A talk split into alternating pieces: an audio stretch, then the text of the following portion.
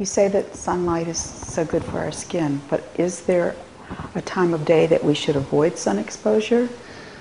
Yes, uh, in fact, you know, for many years I believed that you know staying out of the midday yeah, sun is uh, 10 to 2. Yeah, 10 to 2 um, would be yeah, an advantage. But uh, I came to that conclusion because I lived in a very, very hot country, Cyprus, where you would uh, melt away if you were in, in that you know, in, in the sun at that time. So you wouldn't want to avoid a heat stroke. But in the more moderate you know, countries, it's mm. actually more beneficial to stay out during the midday period. Really? Yes, there's a new study came, came out of England, and they they studied that in that part of you know, Europe, and they found that the, you make the most vitamin D during the hours between 10 and 2 or 3. And then in the morning hours and in the afternoon hours, later afternoon, you're not making um, any significant um, amount of vitamin D. Now again, that doesn't apply to African countries or very hot countries where you still make a lot of vitamin D at 3 mm-hmm. o'clock or 4 o'clock in the afternoon. Or because of the intensity of because the intensity is so much uh, you know, more. So it depends on where you are. Um, so you, you know, in, if you're in a northern state, then I would de- definitely say uh, get the sun exposure between 10 and 2 or 3. Okay. How about the ideal amount of time to exp- do you have to does it have to be 20 mm. minutes or something like that? Yes, uh, 20 minutes is the once you have a normal vitamin D level in the body, mm-hmm. 20 minutes is sufficient to replenish it. 20 minutes is okay. Yes. Um, and uh, for a white Caucasian yeah, person, mm-hmm. for a black African person, is about four times as much. They need four Three times. Three times, four times. Depends on how black the skin is. Mm-hmm. So there are some black people who have more fair skin than others. Uh, same thing yeah, for Latin Americans mm-hmm. and uh, Indians or other Asian groups where they have olive type uh, right. uh, skin, and that is uh, they require at least twice uh, the exposure than white Caucasian.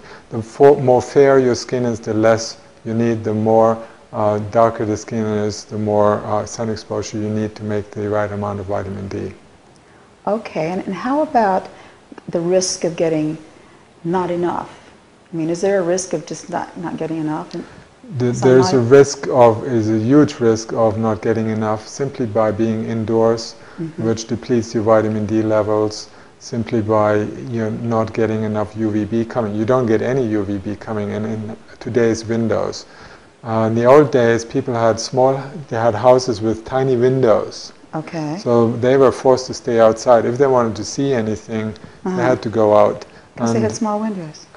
yeah, so, and the windows, yeah, they were not there except for sleeping really, mm. and uh, they spent a lot more time outside, and they were exposed to the elements, so they allowed their skin to sweat, mm-hmm. which you know with our uh, air conditioning we don't have that, and they allowed their skin to be cold, so to be cold because that kept the immune system strong, having to constantly adjust you know, to the changes in the temperatures.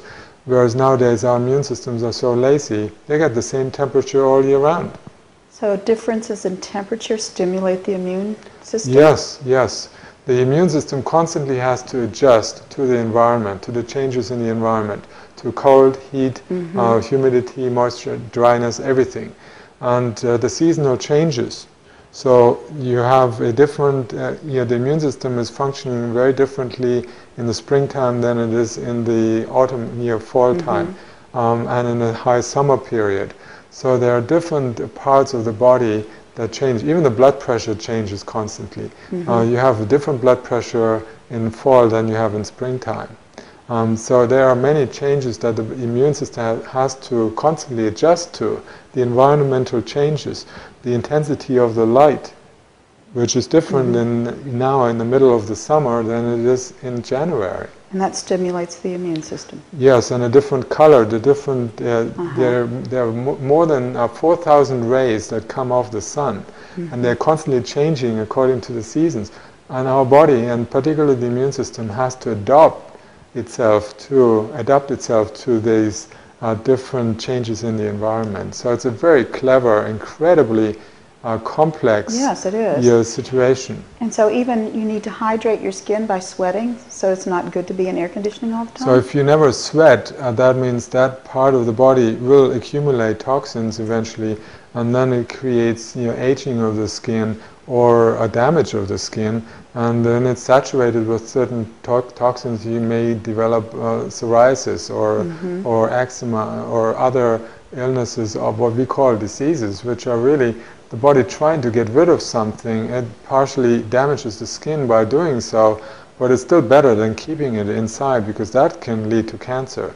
So mm-hmm. when we blame something and say, I want relief, I want to mm-hmm. stop this, we are stopping the body you know, relieving itself of the poison it desperately tries to get rid of because the other channels of elimination, like the, the liver or the kidneys or the large intestine, they are clogged up and they can no longer get rid of the poisons, so the skin has to take over.